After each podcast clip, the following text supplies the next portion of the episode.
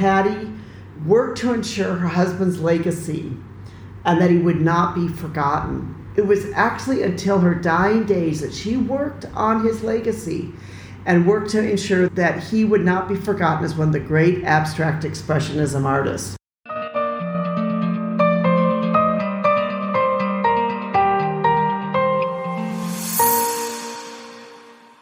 Hi, this is Anita from Five Minutes with Art, where in five minutes we teach you or we discover something together about art.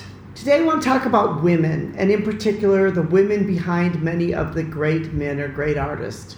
You know, many times when we hear about these great artists, we don't really think about sometimes the women that were there, right there with them the whole way, who actually sacrificed a lot so that they could become a great artist. A great example of this, of somebody who made an artist great, of course, is Johanna Van Gogh.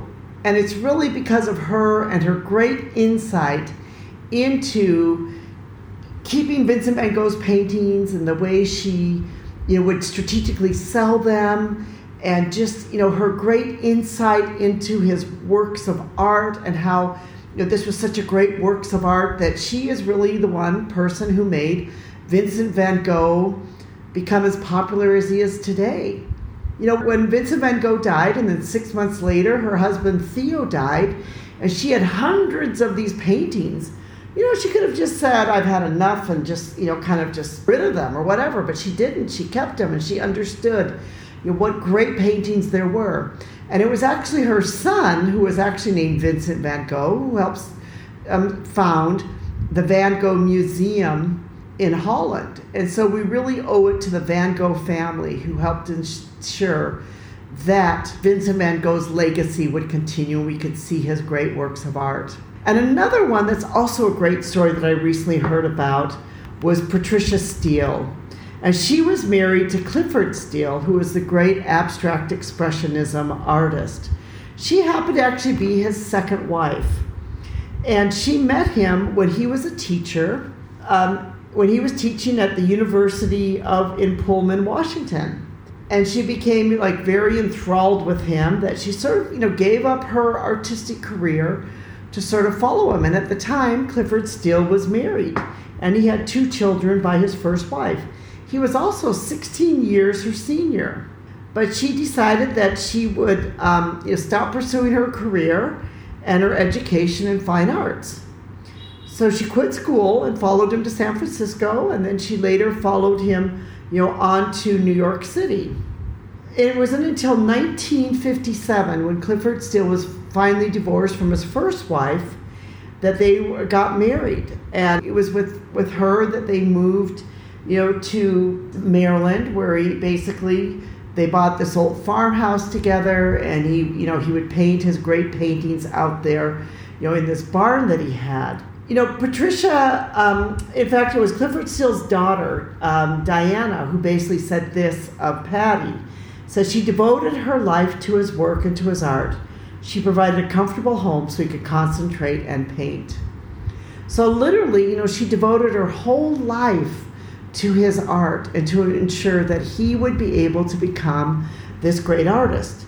It was actually, he died in, it was in the 1980s, and you know, so for like 20 years she kept this art in his in her home there.